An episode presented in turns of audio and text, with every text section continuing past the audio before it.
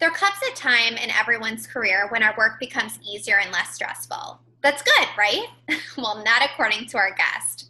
Remember, growth and comfort do not coexist. Let's get out of our comfort zones and see how far we can go.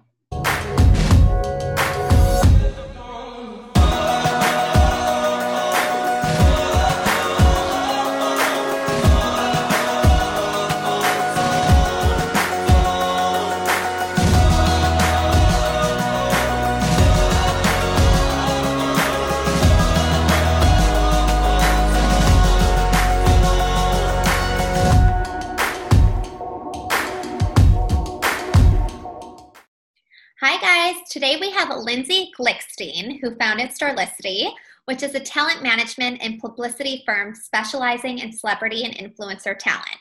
She represents talent on reality programs such as The Bachelor, The Bachelorette, Big Brother, The Amazing Race, and even The Real Housewives. She has been featured in Us Weekly, New York Magazine, The Cut, Vice, and many more. She has also produced shows and pilots with NBC and Harpo Productions for The Oprah Winfrey Show.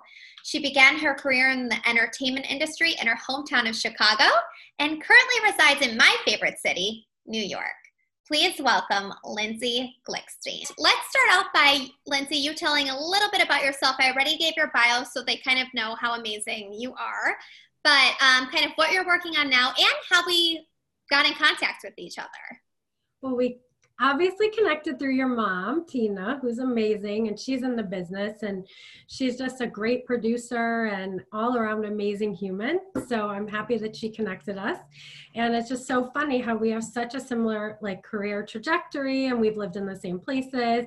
And so I love talking to you about your journey and kind of like mentoring you a bit as to what you should be doing and what you want to do and kind of pushing you to do those things. And I, I love that. I mean, you really are an, a mentor to me, and that's the reason why I brought you on this podcast. Let's talk about where you are in your career right now in the pandemic. Okay. So I'm a talent manager and publicist, and my company is Starlicity. It's primarily talent management. I'm a talent manager, and I basically what I do is I represent talent in the reality TV space as well as influencers, celebrities, etc. Uh, so the pandemic's affected everyone and how we've had to do business and pivot and hustle and just kind of figure out like next moves, especially because I rep a lot of television personalities. So a lot of filming and everything else, as you know, has gotten pushed back or postponed. And so it had been a really hard few months in the beginning when no one knew what was going to happen or like what next steps were as far as like, are we filming or when are we filming? And um, I've been lucky enough that since a lot of my clients are in the reality TV space, they were able to film mm-hmm. safely. And the shows are out now and airing. So we've been oh, just really grateful that that's been able to happen because nobody knew like what was going to happen. And obviously we still don't know, but at least able to like, you know, provide it, entertainment. What can I say? So many businesses too have shut down. So the fact that you're still going strong, I mean, that's just incredible. So I kind of want to get right into it. Um, and the reason why I brought you on this podcast. So, so many people are afraid to really follow their dreams and go after what they want. Um, you started, like me, as a talent agent in Chicago. And then my question to you is what made you kind of take that risk, take that jump, move to New York City? And start your own company, which has now turned into like this amazing empire. Thank you. That is very nice. Um, so I relocated to New York for a job at an agency. And so I didn't start I that. Yeah, I didn't actually start okay. company when I moved. And I think that one of the things that I can tell you is that had I done it the other way around, I don't know if I would have had the success that I currently have because I feel like I had to figure out, like, you know, living in a different place and make more contacts. And it's all about like your relationships your contacts etc mm-hmm. and i think that being there physically like had really helped me but it took a number of years because i worked in an agency for two years when i moved from chicago to new york and then after that, actually went back to casting, which is something that I had been doing before I was ever an agent. Mm-hmm. So, what had happened was I built up contacts back in the reality space because when I was in Chicago, I was representing talent on television. So, I kind of had to figure out being two years out of it because I was representing print models and it was a division that it was not where my background was. And it, I thought I'd have more ability to work with talent. And it just was a situation where, like, anyone can relate in the business or not in the business uh, to feeling like kind of stuck. And I've heard many people say this, like, oh, I hate my job. Why am I doing this? So, what, because it's scary to take that risk, to leave your job, which is a really good job, to take that risk to go off on your own, and you didn't know if you were going to succeed, fail, what. So, what gave you that motivation to say, okay, this is it, I'm going to take that jump? So, one of the most major things that I can tell you is that I kind of didn't, which isn't the best advice to give, but for me, I didn't sit there and like dwell on it or think about it because the position that I was in, I had left the agency and I was working in casting mm-hmm. and I was on a project basis with them to kind of figure out, but every like every five minutes I had another project coming in. And it wasn't that long of a time span. It was just like I was doing it and I was doing a good job with it. And they were casting the people that I found on these shows. And I just said to myself, you know, this is the time now to do it because I built back the contacts that I wasn't able to work with when I was at the agency. And I was like, I'm just going to do this. And the worst that's going to happen is it's going to fail. So, and- so right in. You didn't even think about it. You just said, I'm going and it's happening. Oh, and trust me, like friends, family were all like, Are you insane? How could you just start a business? You know nothing about the business side of a business, which I know you and I had talked about.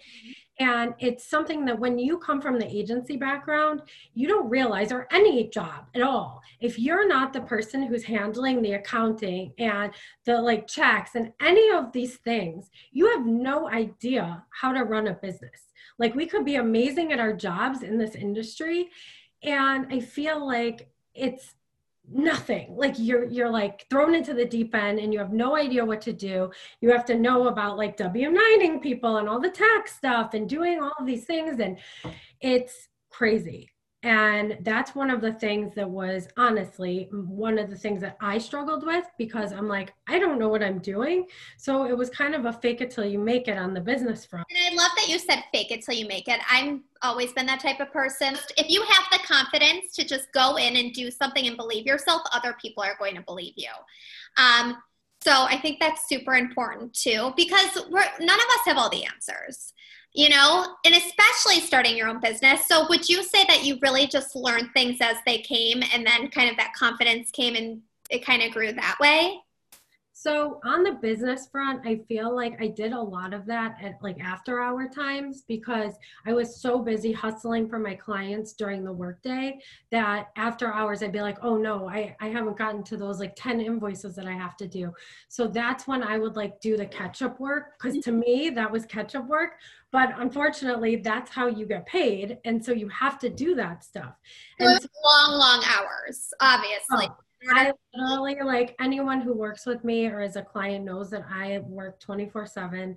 I am married to my job and it's just how I choose to live. Like it's not how everyone chooses to live and it's not for everyone. Um, and it's not always easy. And there's, you know, you get very close to people and the relationship side of this is very difficult because it does become somewhat personal, even though it is business especially when I am so close with the clients that I represent and I am so hands on with every single part of their career. Mm-hmm. So it's a matter of like finding people who are loyal. And, you know, my sense of loyalty is like, probably too loyal, but um, I'm not someone who's going to like go poach other people's clients. That's another. And that's why you're so successful. So, what is your biggest advice to somebody who wants to start their own business?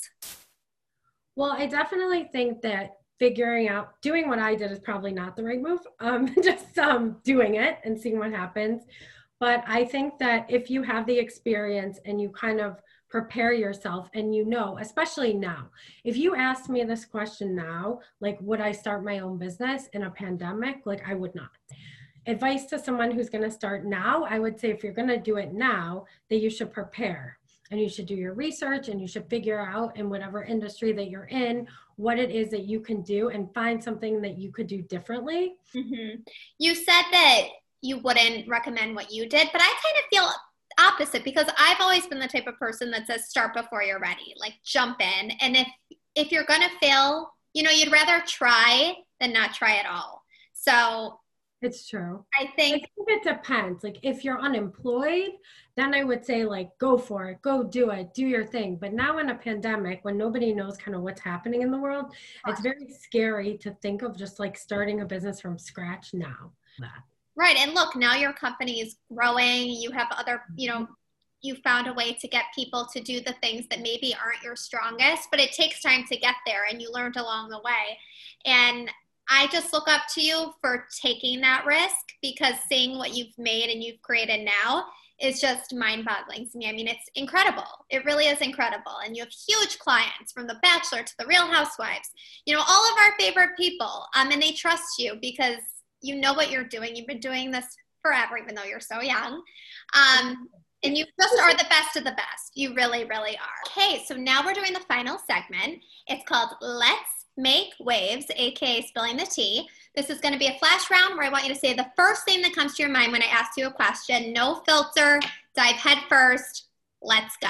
Are you ready? I'm ready. Let's okay. Hottest celebrity you ever met? George Clooney. What? You did not meet him. I met him on the red carpet at the Golden Globes, and actually, my whole family was there, and they've never seen me like speechless like that. And I something came over me, and I like couldn't even speak. It was crazy. and I've met so many people, and it never affects me at all. And they're just like normal people, but I, I don't know something about him. Just I've only been speechless with one celebrity, and it was when I was in LA. I met Brody Jenner at the mm-hmm. like at a club in LA and I, I couldn't speak. I don't know what came over me, but I just like couldn't speak. Okay, keep going. Most embarrassing thing that ever happened to you at work? I'm trying to think, hmm, what's happened to me at work? I mean, there's been times where I've like called the wrong person over the years and had to like, be like, oh no, you booked that. Oh wait, it's not you. Or do you, like try to play dumb or do you have to like I don't know. I mean, I think that happened many years ago, and I was just like, "Oh God, I have to fix this immediately." That, that well, something like that. They have the same name, and you call them, and you think it's yeah. that person, and then you're like, "Wait." Yes, it was one person with the same first name, and I was like, "Oh wait!" And we had a computer system that like pulls it up, and it pulled up the wrong thing, and then. Oh my god! But other than that, there's not much like, I don't know. I'm sure there's plenty of things I'm not thinking of. what item you cannot live without? My phone. I am attached to my phone. If you could trade places with one living person on the planet, who would it be? I think this is going to sound bad, but I was always told not to want to walk in somebody else's shoes.